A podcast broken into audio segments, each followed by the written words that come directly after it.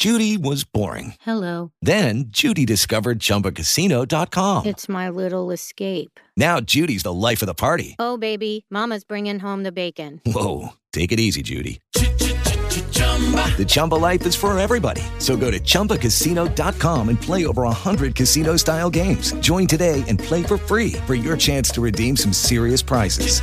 chumba ChumbaCasino.com. No purchase necessary. Void where prohibited by law. 18 plus terms and conditions apply. See website for details. It is Ryan here, and I have a question for you. What do you do when you win?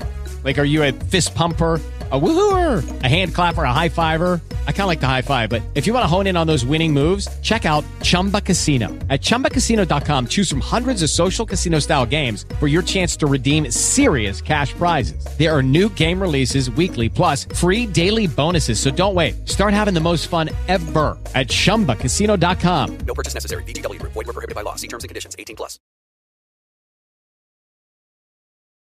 Nel frattempo Storybrooke Harry riferisce a Regina e David dell'intenzione di Cora di raggiungere la città e Regina invita Gold a collaborare con loro per evitare che accada. Grazie all'avviso di Gold di poter trovare nella cella di Tremotino l'inchiostro paralizzante con cui immobilizzare Cora, Harry cerca di avvertire Ron nella stanza rossa, ma mentre sta per farlo la principessa viene svegliata da Mulan, che insieme ad Emma e Mary Margaret sta combattendo i morti viventi. Aurora viene purtroppo catturata e Cora minaccia di ucciderla se non avrà in cambio la bussola. Sebbene Mulan voglia te- eh, tener fede alla promessa fatta da Filippo di proteggere Aurora, Mary Margaret ha l'idea di addentrarsi nel mondo oltre confini, da vittima dell'incantesimo del sonno qual è per continuare lo scambio di informazioni con Harry. Così Mulan prepara la polvere stordente usata con il gigante per farla addormentare. Contemporaneamente David si punge il dito con un arcolaio per cadere nell'incantesimo del sonno ed andare nella stanza infuocata al posto di Harry. Incontrata Mary Margaret, le comunica di recarsi nella prigione di Tremotino, ma scopre che contrariamente a ciò che pensava il bacio del vero amore in sogno non funziona. Così l'uomo è costretto a rimanere addormentato finché non tornerà Mary Margaret. Quando la donna riprende conoscenza, Mulan è già scappata con la bussola per lo scambio con Cora, ma prima che ci possa essere uno scontro fra Mary Margaret e Mulan, arriva improvvisamente Aurora, lasciata andare da Uncino per provare della sua lealtà verso Emma. Le eroine riunite si mettono in marcia per la cella di Tremotino, ma sono all'oscuro del fatto che Uncino abbia invece strappato il cuore ad Aurora e consegnato a Cora per ricucire la loro alleanza, ed ora la ragazza è schiava della volontà della strega. Presente. Emma, Mary Margaret, Mulan e Aurora arrivano nella cella di Tremotino e trovano la boccetta di inchiostro vuota e una, pergone- una pergamena con incito ripetutamente il nome di Emma. Aurora, sotto il controllo di Cora, rinchiude se stessa e le compagne nella cella, così Cora e Uncino riescono a prendere la bussola. Nel frattempo, a Storybrooke, Regina e Gold sono preoccupati per l'imminente arrivo di Cora, Porta- pertanto assorbono il diamante nelle miniere e maledicono il pozzo collegato alla foresta incantata per uccidere chi cerchi di oltrepassare il portale, anche se fossero Emma e Mary Margaret. Convinta di aver perso, Mary Margaret capisce che le scritte di Tremotino sono f- state fatte con l'inchiostro di Kraken, così soffiandoci sopra le sbarre si rompono e le ragazze ritornano libere. Aurora si fa legare per non essere rintracciata alla missione, mentre Emma, Mary Margaret e Mulan corrono da Cora e Uncino, che hanno aperto un portale con le ceneri della teca mischiate nelle acque rigenerate della strega eh, del lago di Nostos. Inizia uno scontro che termina con la vittoria delle eroine, grazie alla forza di Emma che ha saputo contrastare la perfida Cora. Emma e Mary Margaret si lanciano nel varco con la bussola, mentre Mulan recupera il cuore di Aurora e glielo restituisce. E insieme le due ragazze decidono di partire alla volta di un reame in cui risiedono le anime perdute per ridare la vita a Filippo. Harry, Ruby, Leroy e i nani scoprono i propositi di Regina e Gold e il piccolo convince Regina ad avere la certezza eh, che Emma e Mary Margaret sconfiggeranno Cora. Così per dimostrare al figlio di voler cambiare in meglio, la donna inverte l'incantesimo appena in tempo perché Emma e Mary Margaret attraversino il portale sane e salve. David viene risvegliato con il bacio del vero amore da Mary Margaret e mentre Regina viene ringraziata da Harry, ma ancora non sente parte integrante della sua vita, si scorge all'orizzonte di Storybrooke una nave con a bordo Cora e Uncino, riusciti a produrre un passaggio facendo riconquistare magia a un fagiolo pietrificato del gigante con le acque del lago di Nostos.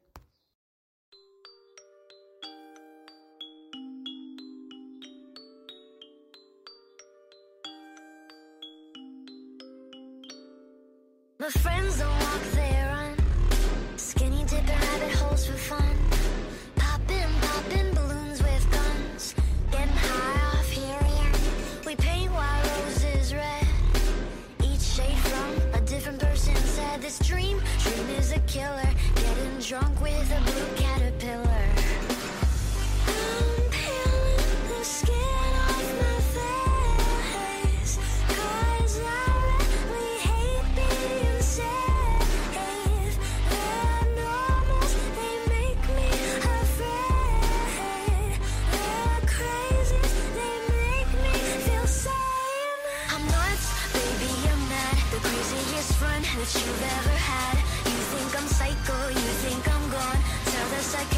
psychiatrist something is wrong. Over the bed, entirely bonkers. You like me best when I'm off my rocker. Tell you a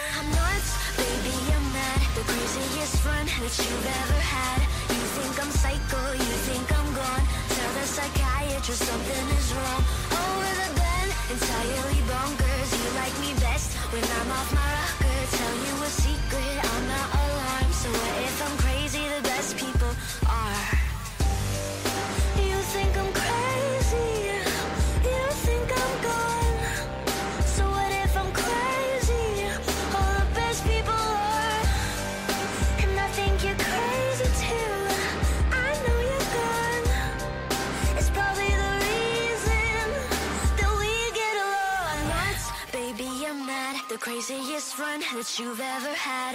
You think I'm psycho, you think I'm gone. Tell the psychiatrist something is wrong.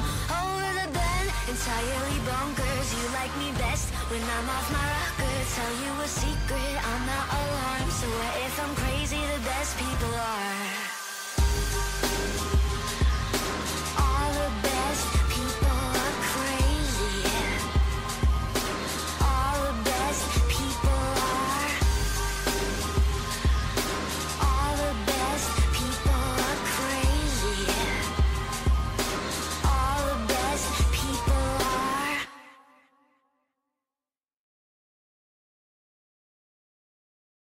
Storybook presente. Si festeggia il ritorno di Emma e Mary Margaret da Granny e Harry, compiaciuto della sua volontà di cambiare, invita anche Regina, che però viene lo stesso isolata dagli altri cittadini per la sua reputazione da regina cattiva. Intanto Cora e Uncino sono approdati a Storybrooke e rendono invisibile la Jolly Roger, la nata del pirata, da occhi indiscreti. Nonostante Uncino non veda l'ora di eh, avere la tanto desiderata vendetta verso Tremotino, Cora lo convince a frenare i suoi istinti visto che il Signore Oscuro è ritornato in possesso della sua magia. Quella sera stessa Cora, camuffatasi da regina, entra nello studio di Archie e lo strangola a morte, in modo che la figlia venga accusata. Il giorno dopo Emma e Ruby trovano il corpo di Archie e Ruby eh, dice di aver visto Regina recarsi dal dottore la sera precedente. Regina si professa innocente e solamente Emma le crede, almeno finché non si punta il dito contro Gold, che per difendersi ricorre ad un acchiappasogni per estrarre dalla mente di Pongo, cane di Archie, i suoi ricordi, tramite cui la consapevolezza di Regina appare inequivocabile. Emma, delusa, deve arrestarla e quando Regina capisce che per tutti lei rimarrà sempre ugualmente la regina cattiva, scompare in una nuvola di fumo. Emma poi informa Harry della verità su Regina, che persa la fiducia persino del figlio, non ha nient'altro che le resti. Appagata per aver rovinato la vita di Regina, Cora ha mostrato un cino che nella stiva della Jolly Roger vi ha chiuso di imbavagliato Archie, vivo e vegeto, che però è il loro mezzo perfetto per capire i segreti degli abitanti di Storybrooke. Gli abitanti sentono la nostalgia della foresta incantata e adesso che Storybrooke è invisibile anche ai, fiores- ai forestieri, vogliono più che mai ritornare a casa. Intanto Gold testa su spugna il suo controincantesimo con cui uscire da Storybrooke, senza perdere la memoria. Ha un brillante esito. Gold allora illustra a Belle la sua idea di abbandonare la città per un po' di tempo per ritrovare Belfire, versando la sua posizione di un mantellino appartenuto al figlio che servirà come tramite. Tuttavia Uncino estorce da Erci il profondo legame tra Gold e Belle, così attacca per una seconda volta la ragazza in biblioteca solo per fuorviare Gold e sottrargli indisturbato il mantello di Belfire per tenerlo bloccato ancora a Storybrooke.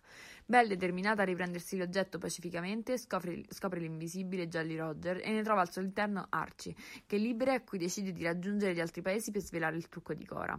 Belle viene poi aggredita nuovamente da Uncino, ma Gold salva la situazione e rientra in padronanza del mantello. Gold si appresta a lasciare Storybrooke, ma quando per- eh, sta per saltare Belle, la ragazza viene colpita da un proiettile sparato da Uncino e varca la linea di confine cittadino, scordandosi di conseguenza chi sia lei e chi sia Gold. In quell'attimo dal mondo esterno sgomma a gran velocità un'auto che travolge Uncino, che sbanda violentemente.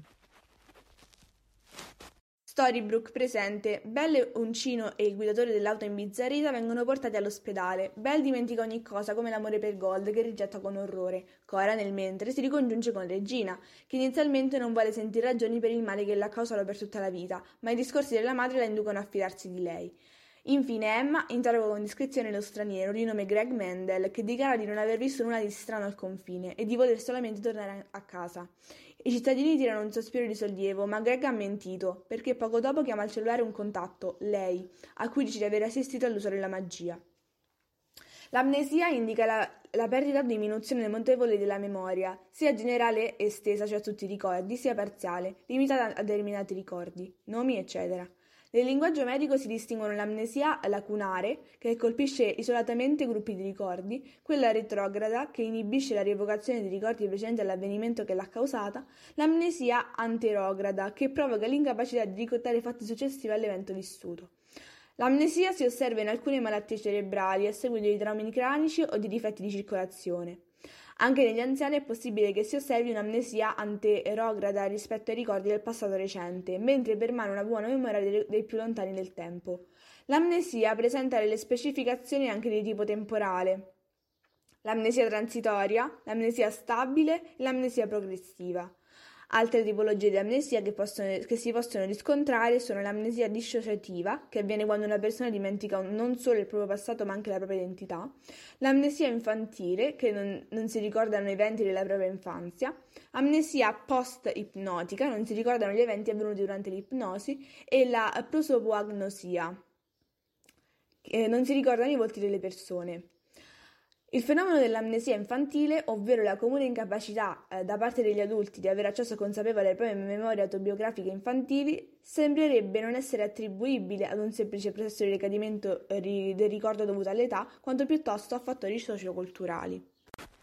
Infatti, già Freud pose in essere il dilemma della cosiddetta amnesia infantile, ovvero quel fenomeno descritto dalla comune incapacità da parte degli adulti di avere accesso a consapevole a memorie autobiografiche, ovvero relative a se stessi, ricordate da sé senza l'assistenza di altri o perché si vedono foto o altri supporti mnemonici, relative ai primissimi anni di vita.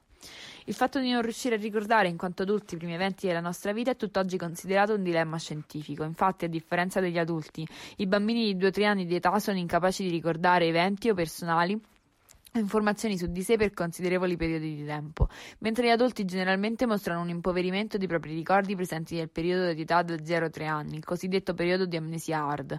I ricordi vengono più frequenti invece nel periodo 3-6 anni, anche detto periodo dell'amnesia soft, per poi divenire accessibili quasi a chiunque dall'età dei 6 anni.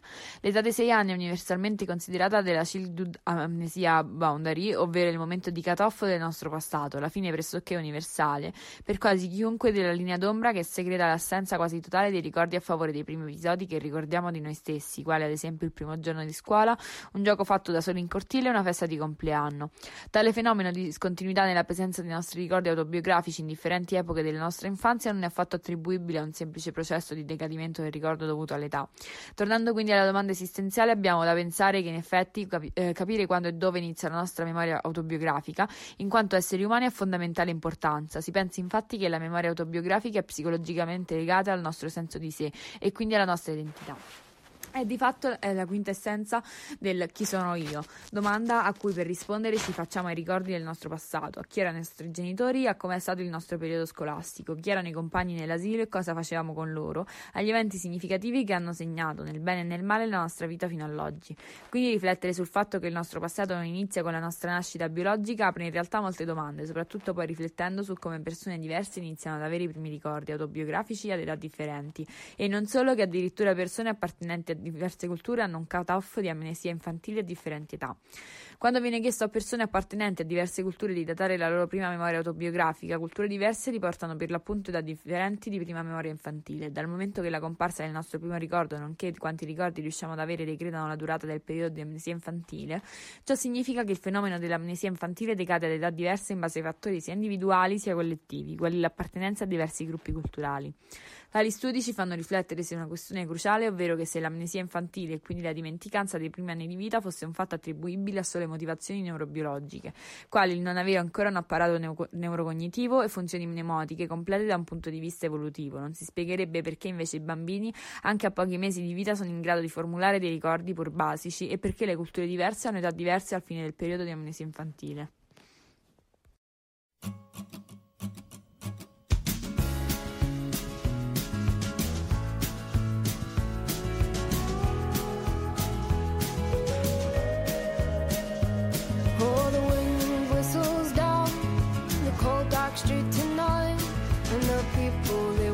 Dancing to the music vibe, and the boys just the girls with the girls in their hair, while the shouting men who just sit way over there, and the songs they get louder, each one better than before. And you're singing the songs, thinking this is a life. And you wake up in the morning and your hip is twisted sides. Where you gonna go? Where you gonna go? Or where you gonna sleep tonight? And you're singing the songs, thinking this is a life. And you wake up in the morning and your hip is twisted sides. Where you gonna go? Where you gonna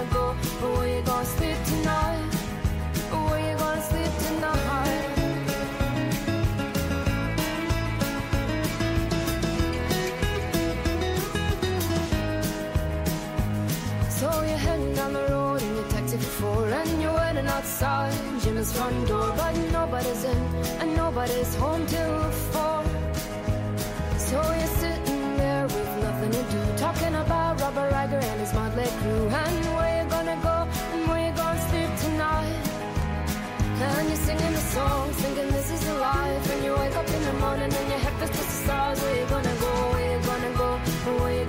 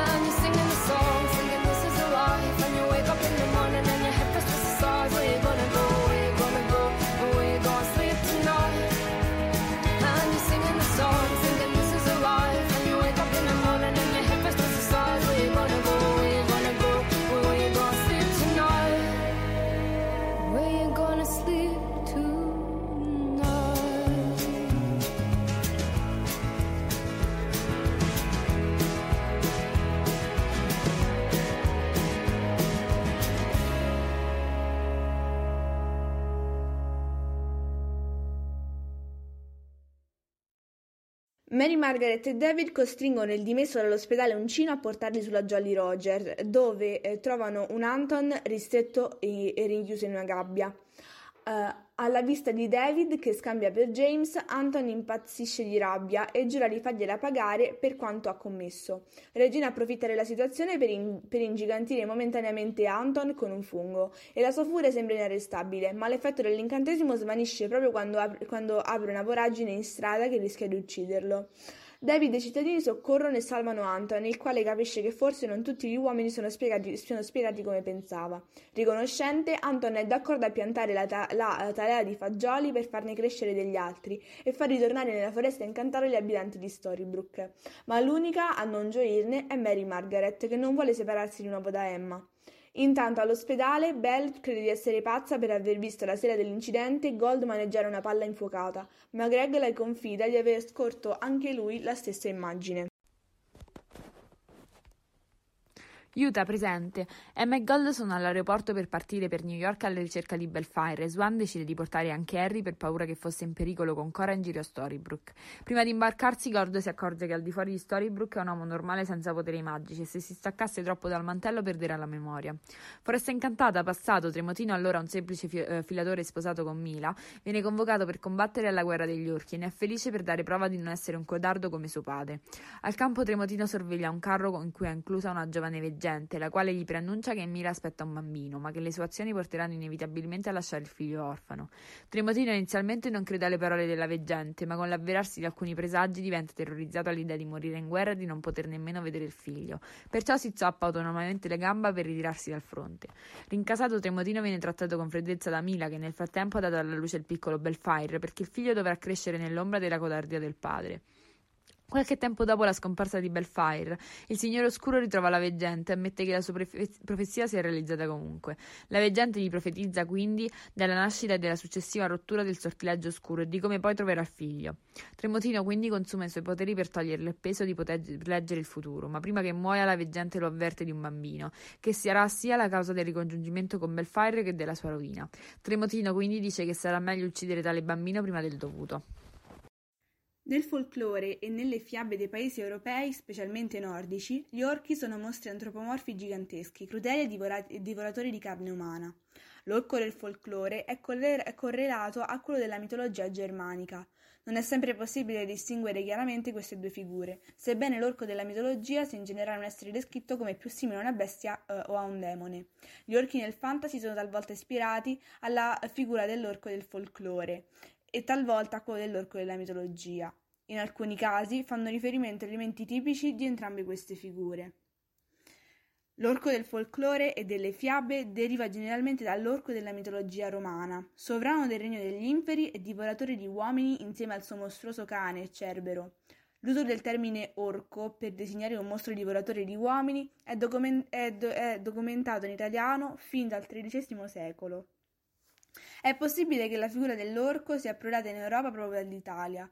Lo testimonierebbe anche la, pro- la probabile derivazione etimologica dall'italiano di molti termini europei. Probabilmente, traendo spunto dalla tradizione italiana, Charles Perrault introdusse alla fine del XVII secolo il prototipo di quello che sarebbe diventato l'orco tradizionale delle fiabe. Si tratta di un uomo gigantesco dall'aspetto di, eh, di un bruto, non raramente armato di un pesante bastone. Caratteristica colera- correlata è la stupidità, che spesso è ciò di cui l'eroe della storia si avvantaggia per sconfiggere l'orco. In alcune varianti gli orchi sono in grado di mutare forma, vivono spesso in palazzi o castelli sperduti, ma anche in grotte o paludi. Nelle fiabe l'orco è spesso il guardiano di una principessa prigioniera, oppure tiene in schiavitù o divora bambini. Oltre all'orco di Pollicino c'è anche quello del gatto con gli stivali. Molti personaggi delle fiabe, pur non essendo esplicitamente descritti come orchi, ne riproducono diversi elementi. Due esempi celebri sono Mangiafuoco di Pinocchio e Barba Blu. Un esempio ben noto di orco nella cinematografia moderna è Shrek, un personaggio che viene utilizzato per ribaltare parodisticamente molti degli elementi della tradizione fiabesca. Per esempio, avviene un grosso spa- scambio di ruoli fra l'orco e il principe azzurro. Nella letteratura gli orchi sono una delle razze di Arda, l'universo fantastico creato da J.R.R. Tolkien, e appaiono frequentemente in, lingu- in libri, film o videogiochi di ambientazione fantasy.